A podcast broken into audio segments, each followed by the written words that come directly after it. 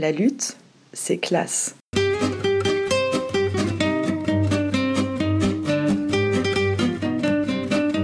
Parmi les, problèmes qui sont souvent évoqués à propos du recours au droit ou même euh, aux instances représentatives du personnel, c'est souvent l'idée qu'elles ont une tendance à accentuer les logiques d'individualisation et de délégation des salariés envers les, syndicalistes, euh, qui deviendraient des formes d'experts ou euh, qui feraient à la place d'eux. Donc vous, dans, vos expériences, comment on peut réussir à associer et collectivement des, travailleurs et travailleuses à des procédures juridiques ou à des interventions dans, les IRP Pour reprendre euh, l'expression, je ne sais plus qui disait ça tout à l'heure, comment réunir les conditions pour permettre aux salariés de faire irruption sur le terrain du droit? Pour revenir du coup sur ce que je disais tout à l'heure, l'impact de la loi Macron et du coup de, l'empêchement pour le syndicat CNTSO de désigner des défenseurs syndicaux.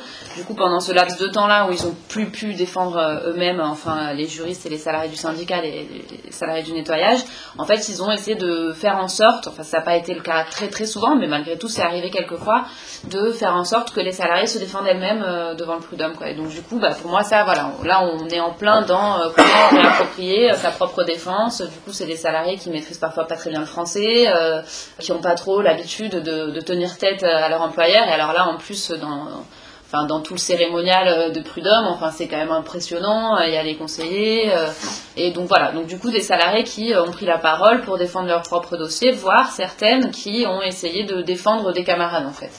Euh, alors ça n'a pas forcément été des, jugements qui ont été euh, favorables pour euh, ensuite, mais enfin après ça a fait appel, etc. Bref, je rentre pas dans les détails. Mais donc voilà, finalement il y a des formes d'appropriation comme ça par les par les salariés elles-mêmes. Après c'est sûr que en tout cas dans le secteur du nettoyage que moi j'ai étudié, il y a une forme de délégation, ça c'est certain. Les salariés qui arrivent, qui savent parfois pas lire ou qui ont vraiment des voilà, qui sont pas en fait sensibilisés, familiarisés à des dispositions juridiques, etc. qui peinent même à déchiffrer leur propre fiche de paye, bah, bien sûr, euh, elles n'ont pas les, outils à leur disposition pour, euh, pour contester. Mais du coup, c'est là que ça rejoint un peu tout ce qu'on dit, que c'est euh, non seulement, enfin, c'est vraiment une nécessité pour les salariés du, syndicat de, de les aider à décrypter tout ça. Et on rejoint aussi tout ce qu'on disait sur le manque de formation aussi à destination de ces salariés précaires. Donc pour l'instant, on ne va pas dire qu'il y a de solution miracle parce que de fait, il y a une délégation qui est, établie. Quoi. Les salariés, elles arrivent, elles donnent leur fiche de paye, et puis c'est les juristes ou, qui, qui s'occupent en gros du traitement euh, en expliquant, toujours bien sûr. Mais voilà, y a, je pense que ça c'est un constat euh, clair et partagé, sans doute pas seulement à la CNTSO, peut-être tu nous en diras sur la CGTHPE, euh, voilà, mais j'ai l'impression quand même qu'il y a un manque réel de formation à destination de, des salariés précaires. Et voilà. Et en même temps, euh, du coup, ça rappelle encore plus, voilà, l'importance de, euh, de se saisir réellement de cet outil pour retourner le rapport de force aussi, et que finalement, le, pouvoir, enfin, le savoir, c'est une forme de pouvoir, quoi. Et du coup, savoir euh, connaître ses droits, savoir lire sa fiche de paye, savoir, voir des irrégularités, bah, c'est avoir le pouvoir de ensuite essayer de les contester et de. Le premier truc, c'est vrai que le droit, souvent, c'est utilisé par les syndicalistes un peu comme la messe en latin, quoi, pour créer en fait une distanciation avec les travailleurs. Euh, et les travailleuses quoi. C'est-à-dire euh, pour euh, en fait donner l'impression moi j'ai l'impression que le premier des trucs quand même c'est d'expliquer qu'en fait le droit c'est l'expression d'un rapport de force et que c'est des mots très compliqués mais en fait c'est pour soit enfin ce que disait Xav tout à l'heure quoi comment les salariés les travailleurs arrivent à, imposer une modification de ce droit c'est de connaître évidemment les ficelles mais c'est l'action collective quoi. euh, et je crois que, euh, on va dire, euh, désacraliser un peu ce, lieu, en comprenant qu'il a des codes, hein, c'est-à-dire que rentrer dans une salle d'audience et jeter en pâture sur les juges, ça sert à rien, mais désacraliser quoi, c'est-à-dire de, déjà la première des tâches, c'est d'avoir un cadre où on explique comment comment tout ça fonctionne. Et que plus on a une action collective, le fait d'être présent à l'audience, ça exerce une pression voilà, remettre euh, à une dimension qui est une dimension euh, d'une lutte patronale, quoi. C'est pas un pouvoir séparé de celui euh, du patron ou un arbitre qui est un peu séparé des rapports de force. Deuxièmement, c'est le syndicaliste, en fait. Moi, je trouve qu'il y a une première règle quand même de base. Souvent, il y a des syndicalistes qui sont détachés ou ouais, détachés, qui sont là à pleurnicher tous les jours. Ah, c'est trop dur, je suis permanent, trop compliqué Tu vois, c'est un peu comme les, les petits patrons euh, de bar ou de commerce. T'as envie de lui dire, mais n'hésite pas. Enfin, je veux dire, euh, redeviens salarié, quoi. Euh, si c'est trop dur, quoi. Faut vraiment pas hésiter, quoi. Si vraiment le fait d'être salarié, c'est super top. Et, et je crois qu'il y a une discussion dans, dans ce qu'est le syndicalisme de lutte autour de euh, comment t'es syndicaliste, quoi. Euh, la première des choses, c'est qu'il y a un syndicaliste qui pour, souvent, par exemple, dans, euh, le syndicat dans lequel je suis, euh, solidaire, la tradition, c'est celle de la rotation.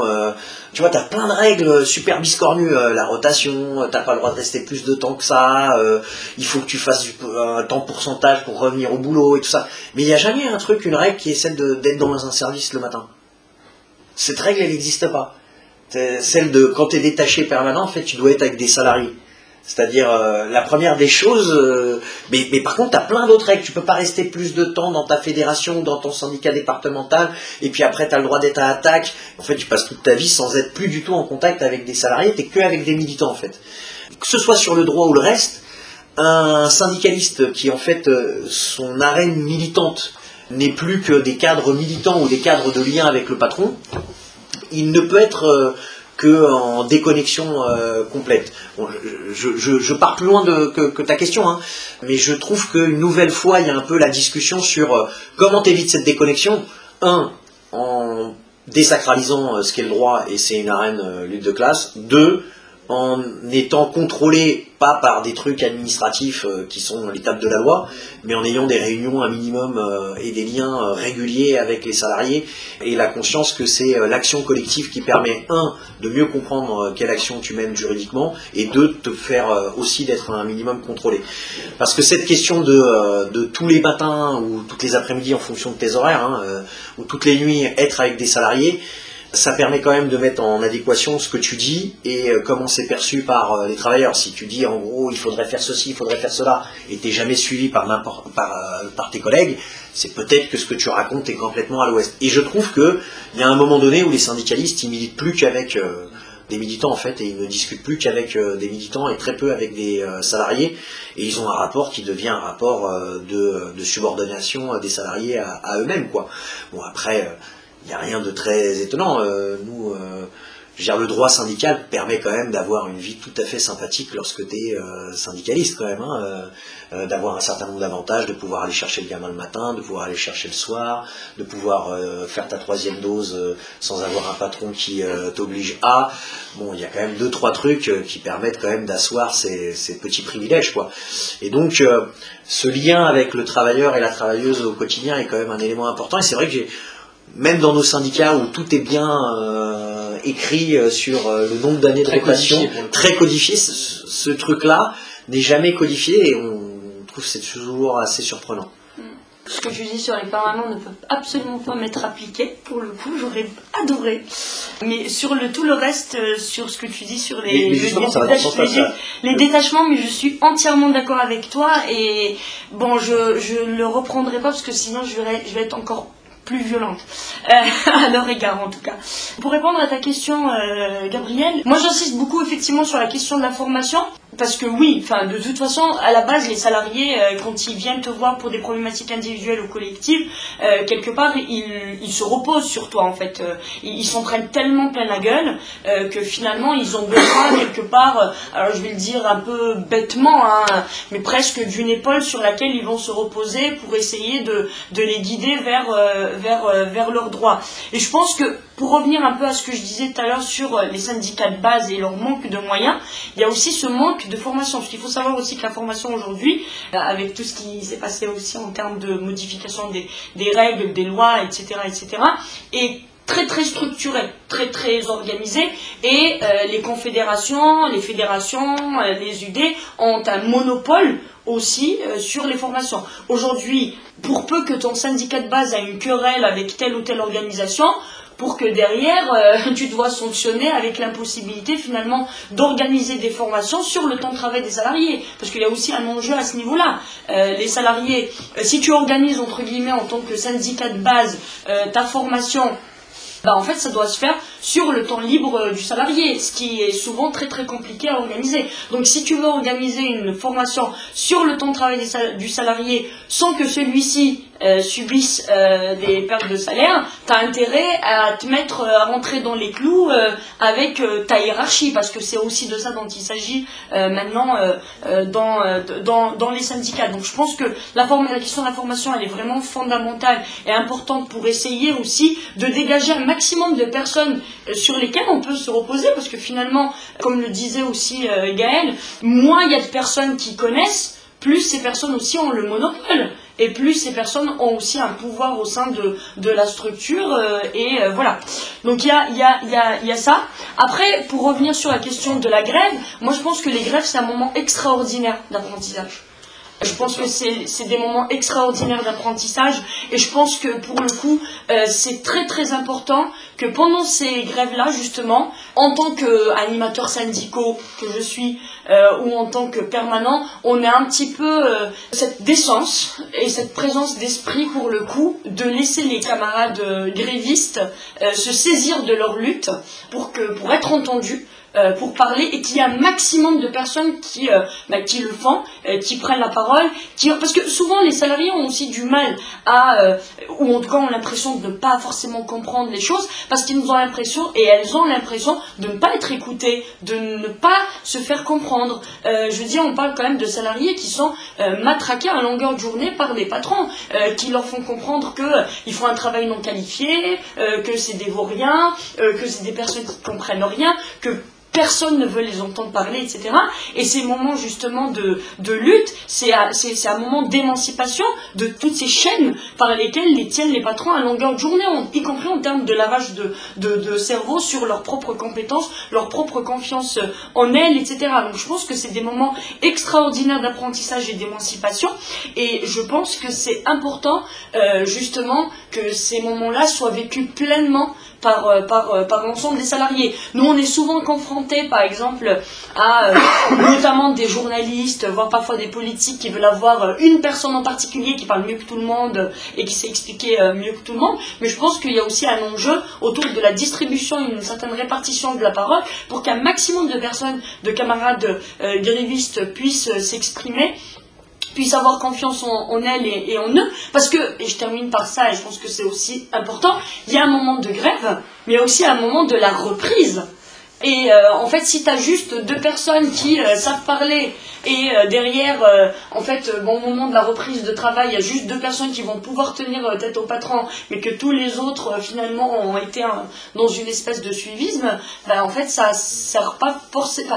en tout cas, le résultat n'est pas très, très intéressant. Et, et je, honnêtement, je me félicite et je félicite pour le coup notre syndicat parce que à travers les différentes grèves qu'on a pu euh, mener, on a créé de réels rapports de, force et justement les différents camarades qui ont été impliqués à des grèves à des moments précis ont pu aussi à leur niveau impulser d'autres grèves dans d'autres dans d'autres établissements, dans d'autres euh, dans d'autres lieux et c'est ce qui fait qu'on a cette cadence de grève annuelle. J'étais complètement d'accord avec ce que disaient les camarades là sur le, bah, déjà la nécessité de partager le quotidien de nos collègues, quoi, de pas être complètement déconnecté. Bon, euh, c'est sans doute pas applicable partout et, et, ça règle pas en soi la question de la bureaucratie, mais nous, la, solution qu'on a trouvée dans le syndicat, enfin ça a été une, bataille politique, euh, c'est de dire qu'il n'y a plus de permanent à temps plein. Voilà. CGT, ministère du Travail, euh, si tu es responsable du syndicat, tu es quand même forcément la majorité du temps, ou en à mi-temps, euh, on va dire, au boulot. Quoi. Mais sinon, je, voulais répondre plus particulièrement sous l'angle des, IRP, euh, comité technique, euh, CHSCT, enfin comité technique pour la fonction publique, parce que c'est vrai que dans le public, on en est quand même farci quoi, de, réunions d'instances. là, récemment, on a eu des, élections professionnelles en, en, décembre dernier. Bon, alors c'est lié aussi au fait qu'on a fait de de bons résultats, notamment dans mon département, mais rien que pour le, CHSCT euh, de ma direction départementale, euh, on devait désigner 12 camarades. C'est énorme. Je veux dire, sur une section syndicale d'une trentaine, ça veut dire que déjà, tu as quasiment tous tes militants et tes militantes euh, qui ont un, mandat, et potentiellement, c'est chronophage. En même temps, ça peut aussi être un moyen déjà de mettre un un pied à l'étrier euh, à des camarades qui sont peut-être adhérents mais qui osent pas trop, euh, voilà, qui n'ont pas l'habitude de faire, etc. En disant bah écoute, euh, non, c'est pas les habituels qui vont tout faire. voilà, on te propose de, prendre un mandat et puis de, venir voir avec nous comment ça se passe de l'intérieur, de participer à la rédaction des, des, déclarations, des comptes rendus, des machins. Ça, c'est le, enfin, un des éléments. Le deuxième, je pense, euh, c'est qu'il ne faut pas considérer que parce que le patron convoque une réunion, c'est obligatoire et qu'on va y aller. Nous, y a, souvent, on dit, bah, en fait, là, votre ordre du jour, euh, c'est de la merde, ou alors vous ne nous avez pas envoyé, voilà, on vous a demandé des infos vous ne les avez pas donnés, euh, cette réunion elle ne va servir à rien, euh, on a autre chose à faire, et donc en fait on va tout simplement ne pas y aller et se ménager le temps et l'énergie que, que, ça nous dégage pour faire autre chose. Voilà, ça, peut paraître simple, mais c'est un truc je pense qui est, qui est, assez important parce que c'est vrai que souvent il y a le truc, ah, il y a une réunion, il faut y aller, qu'est-ce qu'on fait à la réunion? Bah, Attendez, déjà discutons si euh, dans notre stratégie militante cette réunion elle est utile ou si elle sert absolument à rien. Bah, si elle sert à rien, on dit au patron que euh, on n'y mettra pas les pieds. Troisième chose, c'est quand on siège déjà d'avoir en tête qu'on siège pour euh, répercuter des, choses à nos collègues euh, et, chercher à mobiliser. Là aussi, ça peut paraître basique, mais moi, ce que, ce que je peux voir là pour le coup plus par ma pratique professionnelle, c'est qu'il y a plein de boîtes dans lesquelles le comment dire, le seul rendu aux, travailleuses et aux travailleurs, par exemple, d'un CSE, euh, c'est le procès verbal. Mais il n'y a pas de tract syndical euh, qui va donner, voilà, une, ok, il y a un verbatim de machin a dit, euh, truc a dit, ok, d'accord, mais, mais qu'est-ce qu'on en tire en substance, voilà, comme leçon, comme revendication, comme appel à l'action, bah, en fait, il y a plein d'endroits où il n'y a pas ça. Donc déjà, je pense que c'est essentiel, si on y va, de donner un point de vue euh, politique, enfin au sens large du terme, mais de, à quoi a servi la réunion, si elle a servi à rien, euh, et qu'est-ce qu'on propose. Et, dernier élément, ça c'est quelque chose que nous on pratique régulièrement. tu posais la question de faire irruption. Bah, très concrètement, nous régulièrement, on dit aux collègues, en fait, on vous propose de venir avec nous, parce que voilà, au bout d'un moment, ça sert à rien qu'on ait un huis clos de, de discussion avec, avec nos chefs. Euh, et donc, euh, on appelle ça envahissement. Bon, en fait, on, voilà, on ne vient pas non plus avec des haches, etc. Mais euh, les collègues viennent massivement en fait participer à la réunion et interpeller en live les chefs. Et donc ça, ça aussi, c'est des moments de, libération de la parole. Bon, même si souvent c'est un ou une syndicaliste qui commence par les collègues OSPATRO, mais les collègues OSPATRO au début, mais après ça se lâche entre guillemets. Et bah oui, il y a des, des collègues du rang, pas habitués à militer, euh, qui prennent la parole, qui interpellent la direction, euh, qui témoignent de ce qu'ils sont en train de, vivre, qui euh, leur disent qu'ils font de la merde. Bon, alors ça ne produit pas forcément des résultats miraculeux, mais voilà, c'est un moyen d'inviter nos collègues à, voilà, à voir à, quoi ces instances elles servent ou pas, et à y participer, à y participer directement. Du coup, je voulais juste revenir sur bah, pas les IRP, les instances, etc. Mais là, plus encore sur le, prudent, hein, je reviens au, au recours aux, juristes des syndicats euh, dans le cas d'une défense prud'homale de salariés euh, isolés. Euh, et du coup, je voulais juste rappeler le fait que, donc, bien sûr, il y a la délégation dont, on parlait tout à l'heure aussi, mais finalement, quelles options elles ont ces salariés qui sont voilà, en situation d'avoir à mener un recours au droit, si c'est de passer par le syndicat, elle passe par un avocat.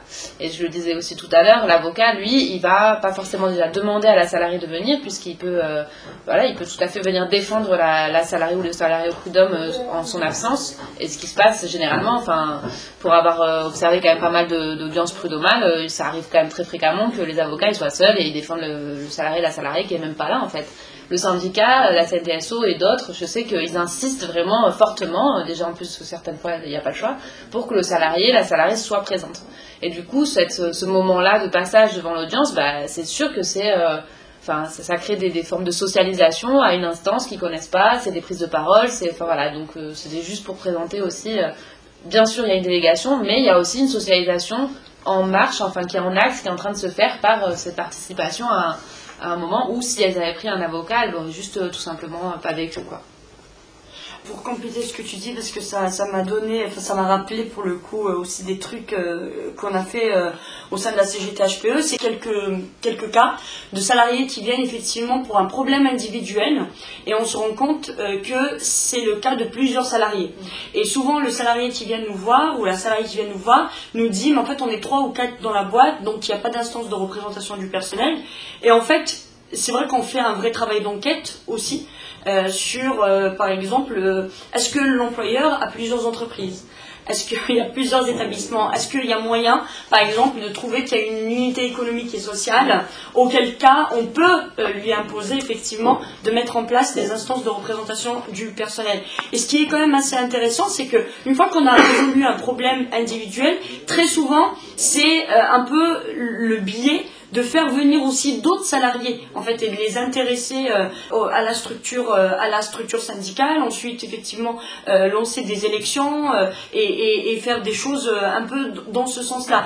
Et ce qui est assez intéressant aussi quand, euh, quand on réussit à, faire ça, c'est-à-dire avoir une section syndicale, avoir un peu un œil euh, euh, dans, dans l'entreprise, c'est que tous les problèmes qu'il peut y avoir, pour revenir à, la différence entre le syndicat et, l'avocat, c'est que une fois qu'on a accès à un certain nombre d'informations auxquelles ne peut pas avoir accès un avocat, ça te permet de avoir une ça permet finalement d'avoir vraiment une, une défense radicalement différente euh, en fait de, des salariés. Euh, par exemple, typiquement, euh, je me rappelle, je, pense à une à une salariée qui a été licenciée soi-disant pour un motif personnel, en parce que soi-disant elle faisait mal son travail, etc.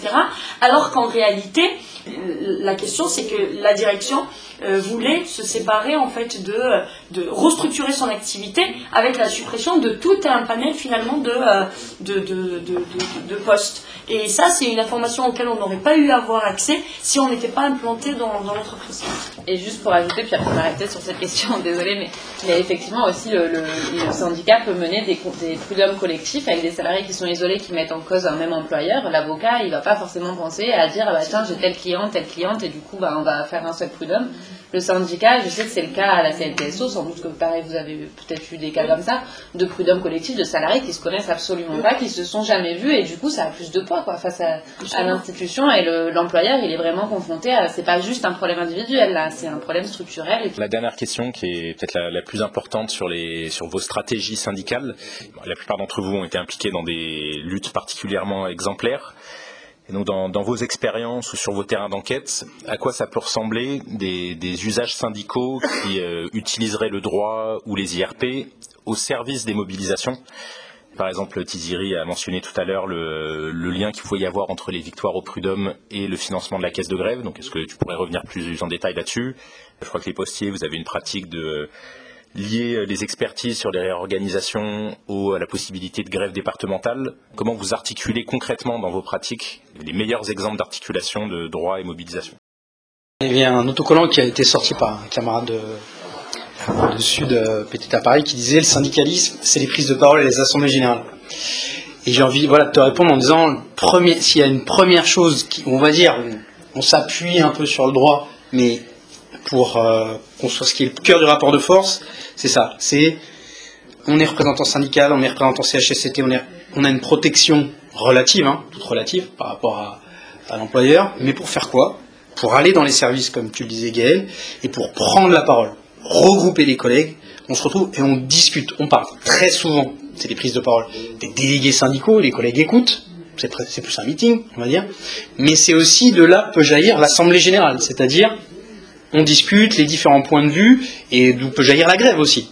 Si tu prends la parole, c'est commencer à reprendre le pouvoir quelque part. Et s'il y a un usage, euh, lutte de classe du droit, c'est celui-là. C'est la prise de parole et l'Assemblée euh, générale, c'est le plus important. Et je trouve, que quand on n'a pas vécu ce type de situation, les prises de parole, l'arrêt de travail, la grève reconductive, on ne peut pas comprendre. Je pense qu'on ne comprend rien à rien, euh, honnêtement. On ne vit pas dans le même monde, en tout cas. Et deuxième euh, chose que je voulais dire, alors, parce qu'on n'en a pas trop parlé jusqu'à maintenant, mais c'est pour le coup le côté complètement défensif, le, euh, droit pénal, quoi. Quand tu es poursuivi, et on est, on est concerné au premier chef, nous, mais plein d'autres, hein, on est attaqué et là, c'est au pénal. C'est pas juste ah ouais comment on utilise euh, les IRP, ceci, cela, mais comment tu fais pour défendre, pour pas aller, euh, pour pas prendre des peines de, des amendes ou des peines de prison. Et ça, quelque part, on est obligé euh, d'y être confronté. Et c'est pareil. Il y a, on est obligé de développer des savoir-faire, de faire ceci, faire cela. Mais tant qu'il n'y aura pas une, un regroupement de l'ensemble des camarades visés par la répression et de manière plus générale, tant qu'il n'y aura pas une mobilisation d'ensemble pour inverser le rapport de force, on se retrouvera à être obligé de se défendre sur le terrain qui n'est pas le nôtre, de manière isolée, et dans les, euh, salles d'audience qui ne sont pas faites euh, pour nous. Euh, qui sont pas faites pour nous. Nous, au syndicat CGT-HPE, c'est vrai que, comme je l'ai dit, systématiquement, quand on lance des grèves, on lance une batterie de, dossiers au prud'homme. C'est quasi systématique. on le fait très très régulièrement. D'ailleurs, très souvent, à la fin des grèves, on se retrouve avec euh, bah, l'accord qu'on publie, euh, qu'on met sur la place publique, euh, de ce qui a été euh, obtenu euh, collectivement, euh, mais également des transactions euh, avec les salariés sur euh, bah, le passé, parce que l'accord il concerne le futur, mais il faut quand même une réparation du passé. Et généralement, les employeurs ils veulent, euh, tout arrêter, euh, la grève et les conflits euh, devant euh, les- les juridictions. Et souvent, il y a des accords en fait euh, où il y a des transactions où les salariés partent avec un chèque et c'est très bien pour eux, ils sont très contents et, et- et c'est très bien pour tout le monde. D'ailleurs, euh, à ce titre, la grève de l'Ibis euh, des Batignolles, c'est vrai que le gouvernement nous a donné un peu une espèce de petit cadeau, c'est pas toujours le cas, quand il y a eu cette... ces articles sur le fait que l'accord était épinglé pour discrimination raciale à l'embauche. Et c'est vrai que c'était aussi euh, un- un- une entrée dont on s'est saisi pour dire en fait, euh, bon, euh, nous on vous demande l'internalisation des femmes de chambre et en fait on a commencé à monter la chose un peu en, en épingle et, et ça fait partie des choses qui les ont ramenés finalement à la table, à la table des négociations. Euh, ensuite, oui, sur la question de la caisse de grève, euh, une fois de plus, nous, ça fait des années qu'on le pratique, ça fait des années qu'on le dit, euh, y compris sur la place publique. On fait effectivement beaucoup d'activités juridiques. Je devrais utiliser le passé parce qu'on faisait beaucoup d'activités euh, juridiques. Je peux vous dire que, y compris très souvent euh, au détriment de notre temps de personnel, il se trouve qu'on gagnait très souvent euh, les dossiers au prud'homme ou, ou devant la cour d'appel. Et comme on l'a toujours dit, en fait, quand on gagne, on sollicite euh, des dents juridiques au profit du syndicat, donc euh, auprès des salariés. Je précise aussi, pour qu'il n'y ait pas de quiproquo, euh, que les chèques, euh, bien évidemment, sont à l'ordre du salarié, euh, qu'il n'y a aucune contrainte qui, a- qui n'a jamais été exercée sur aucun salarié pour faire un don euh, pour le compte de la structure. Et c'est ce qui nous a permis, effectivement, d'avoir d'avoir de l'argent voilà, une manne financière qui nous a permis de gagner euh, nos grèves. Je, parle, je, rappelle par exemple euh, qu'à la grève de, du, du, du Hayat Vendôme, le syndicat a sorti pas moins de 80 000 euros, l'Ibis Batignolles pas, pas moins de 200 000 euros, euh, etc., etc. Et en fait, c'est un moyen justement dont on s'est doté, y compris dans le rapport de force face au patronat. Ils savent pertinemment que les salariés peuvent tenir le temps qu'il faut. Et- et en fait, ça les incite à, euh, à négocier assez, euh, rapidement. Et ça, c'était pas le cas à l'Ibis des Batignolles, on a dû batailler pendant 22 mois. Mais très souvent, disons que les conflits ne durent pas plus de 3 mois parce qu'ils savent que, euh, que les salariés peuvent réellement tenir. Alors malheureusement, ce moyen-là, ce biais-là ne peut plus, enfin on peut plus réellement s'en saisir pour la simple et bonne raison que les organisations de la CGT nous ont démandatés à la fois moi euh, et euh, mon collègue euh, Claude Lévy, parce que il faut savoir que en plus d'être un moyen pour le coup euh, de, défendre les salariés, ça permettait aussi aux syndicats d'avoir une autonomie vis-à-vis des structures. Et à un moment donné, ne pas se faire dicter sa conduite euh, syndicale. Et ça, ça les emmerde au plus haut point. Et, euh, donc, voilà, aujourd'hui on n'a pas de, comment dire, la possibilité de faire de la défense syndicale. On réfléchit à d'autres moyens, effectivement, de gagner euh, notre autonomie, de, de continuer à se doter d'une caisse de, grève. Euh, je rappelle, et pour moi c'est très très très important à titre personnel, qu'après les 36 heures de garde à vue et la perquisition de notre local syndical et de notre logement, on a été lavé de tout soupçon d'enrichissement personnel dont on a été accusé quand même pendant pas moins de deux ans. Et, euh, et voilà, aujourd'hui, euh, pour nous, la réflexion, c'est comment euh, le syndicat va continuer à exister, parce que malgré toutes les tentatives de sa destruction, on a réussi à gagner notre congrès. Et aujourd'hui, ben oui, en fait, je pense qu'il faut insister, il ne faut pas que le sujet financier soit un tabou dans les syndicats. Je pense que la caisse de grève, c'est quelque chose de très, très, très, très important, et il faut qu'on réfléchisse effectivement à, comment le, faire perdurer et comment empêcher à la fois le patronat mais également les bureaucraties syndicales parce que moi je les mets exactement au même niveau. D'ailleurs il y a souvent de très très bons rapports entre eux et entre l'administration qui sont accessoirement vos patrons pour euh, justement euh, euh, détruire les syndicats euh, lutte des voilà, nous on estime, on n'est pas spécialement entre guillemets des gros révolutionnaires, mais on estime juste faire, euh, faire notre boulot euh, dans euh, le sens de, de, de la lutte des classes et de la défense des intérêts des salariés. Et je peux vous dire que même ça, il est très très très très difficile de le faire aujourd'hui. Non, mais sur la stratégie qu'on a mis en place, clairement, sur le département, ça a été de, de faire voter, comme on est majoritaire, de faire voter des expertises dans les CHSCT euh, pour que euh, la Poste justifie de la quantification de la charge de travail. Puisqu'en fait, elle dit faut supprimer des emplois. Ils ont supprimé 100 000 emplois, enfin 80 000 emplois en 10 ans. Et le fait, c'est de dire, à, partir de quelque chose que perçoivent en fait les salariés et tout le monde, évidemment, le courrier ordinaire, la carte postale, ça a diminué. Donc de dire, bah, comme ça, on supprime, on supprime, on supprime des emplois. Sauf qu'en fait, il faut quand même quantifier la charge de travail, quoi. C'est-à-dire que quand euh, quelqu'un te dit euh, bah, 1 minute 30 pour distribuer un recommandé, tout le monde voit bien que c'est pas possible. Qu'en fait, euh, le temps de distribution, il est équivalent pour une carte postale et un petit paquet, tout le monde se rend bien compte que c'est pas possible. Qu'en fait, tu peux peut-être avoir moins de trafic sur le courrier ordinaire, mais si le nombre de boîtes aux lettres augmente, puisque la population augmente, eh ben c'est des points de distribution sur lesquels il faut s'arrêter.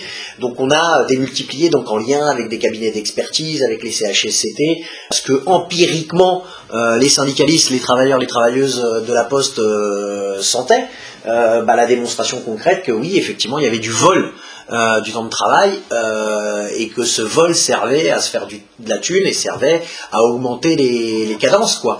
Donc ça c'est toute une, une, stratégie qui s'est mise en place au niveau juridique mais qui a été combinée par des grèves.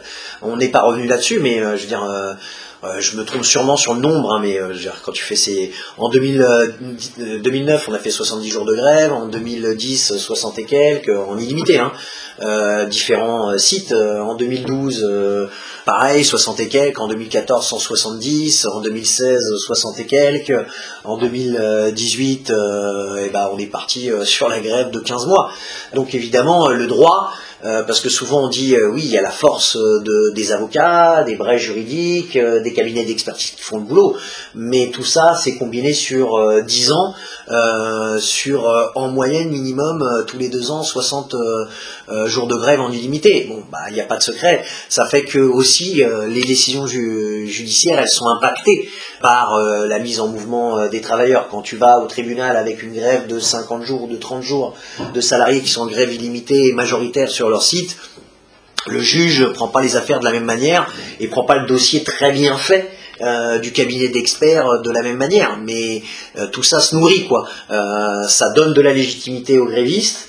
mais ça renforce le caractère puisque tout le monde se dit moi par exemple sur ma sur la jurisprudence qui me donne la possibilité d'intervenir dans les centres je veux dire c'est en fait la première procédure elle intervient en avril 2018 euh, et la décision en appel, elle termine en janvier 2019. Et dans tout ce processus, les juges voient qu'on est en grève illimitée à 20% des effectifs départementaux.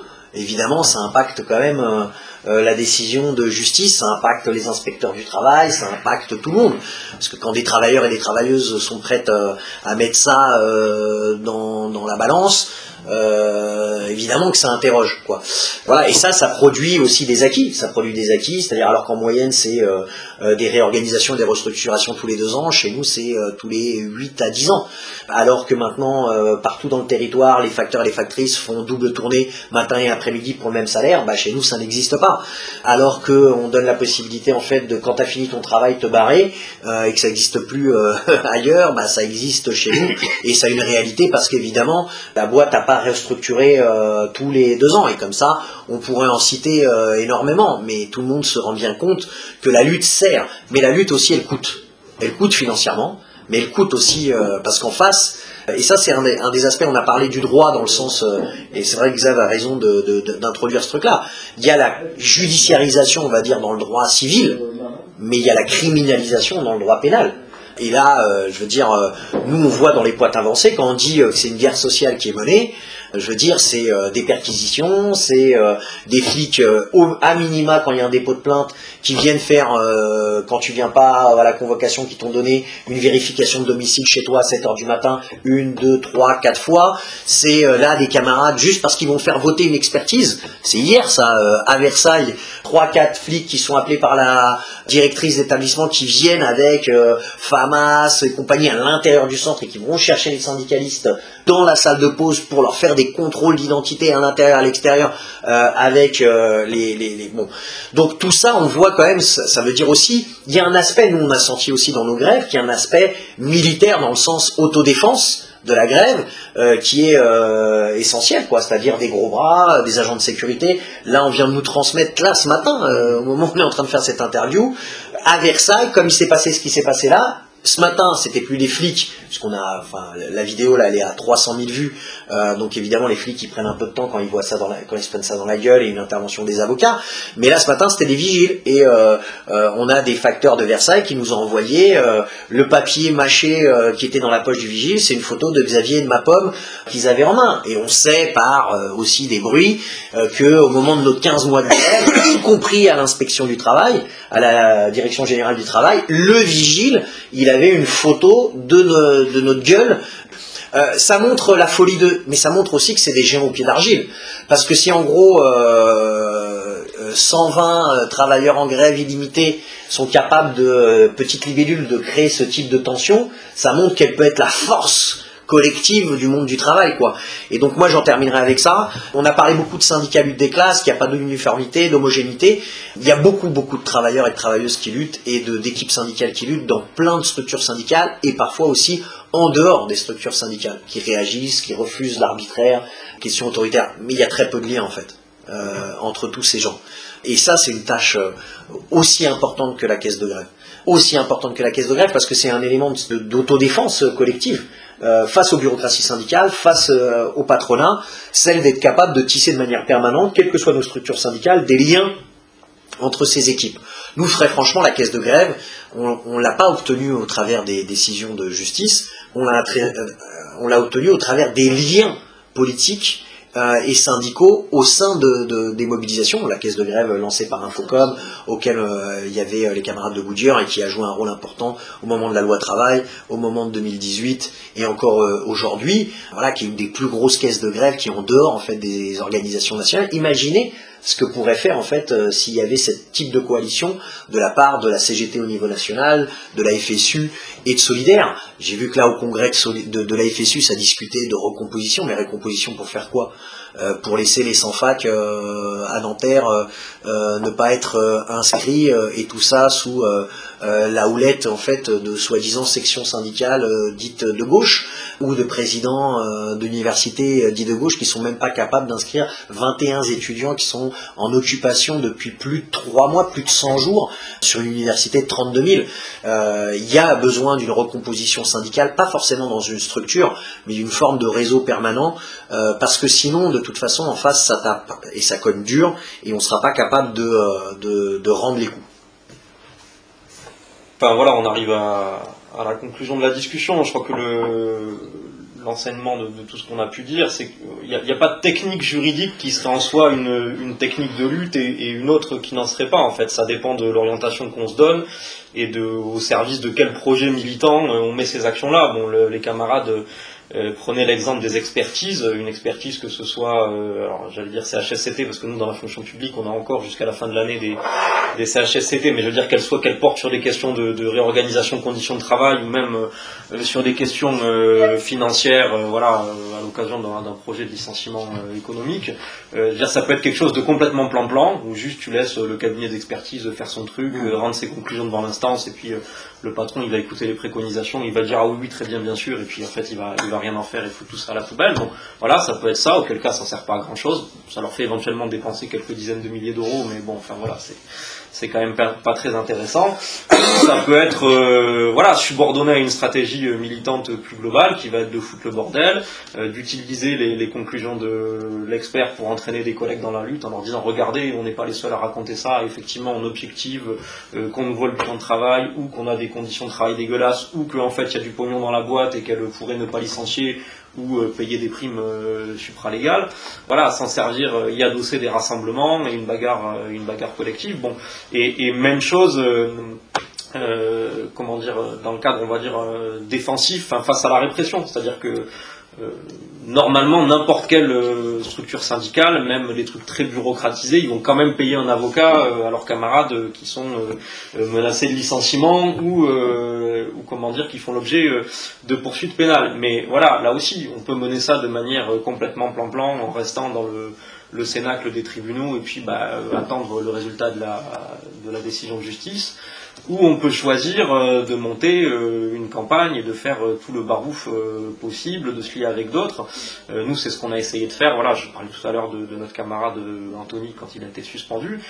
c'est ce qu'on a essayé de faire et on a, on a adossé, même subordonné peut-être la défense juridique à une campagne de solidarité avec une pétition qui a recueilli je ne sais plus combien, je crois qu'il y a encore des signatures, on était à 160 000. Bon, nous, on a un tout petit syndicat hein, de quelques centaines, donc voilà, ça a pris une ampleur qui nous a euh, largement dépassé, essayer de, voilà, de, créer un front de solidarité euh, avec euh, des structures syndicales, des organisations politiques, se lier à d'autres, c'est ce dont parlait Gaël, voilà, il y avait eu il y avait un meeting avec plein de camarades qui étaient victimes de la répression, et au final, alors même qu'on n'a pas encore de décision de justice, parce qu'en fait ce sera jugé normalement cette année, bon, on, on espère que même endroit on va gagner, mais euh, bah, on a eu Borne euh, qui a reculé, parce que le camarade, normalement, il était mis dans un placard, il n'était plus agent de contrôle de l'inspection du travail, qui a été forcé de désavouer à moitié euh, Pénico, de le réintégrer dans les effectifs voilà, actifs de l'inspection du travail comme agent de contrôle. Et puis on a eu la tête, alors bon, il y en a toujours un qui prend la place, mais on a eu la tête du directeur général du travail de l'époque.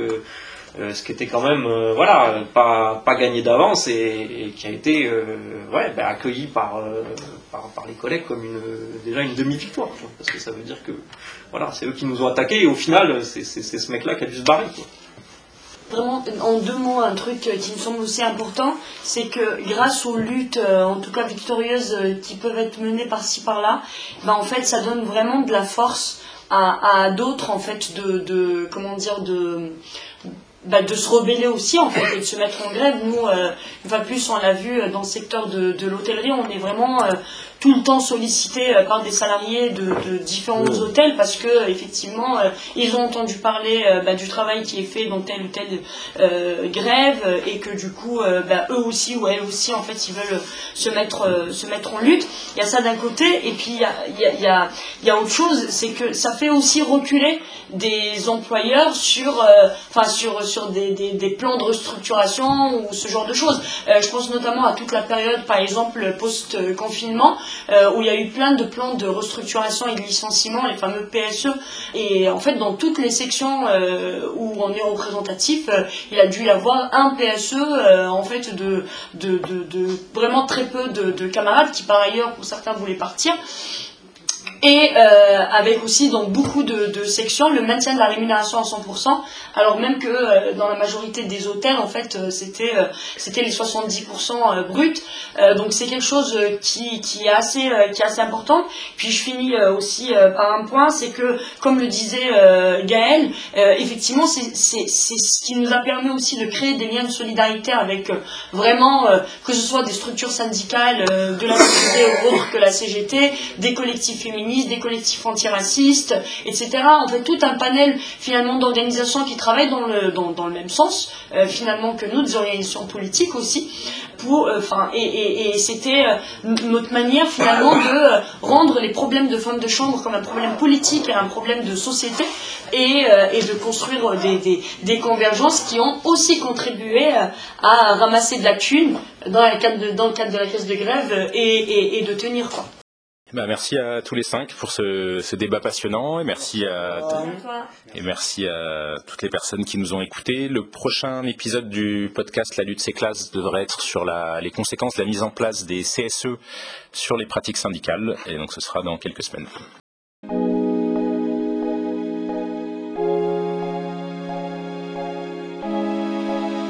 Spectre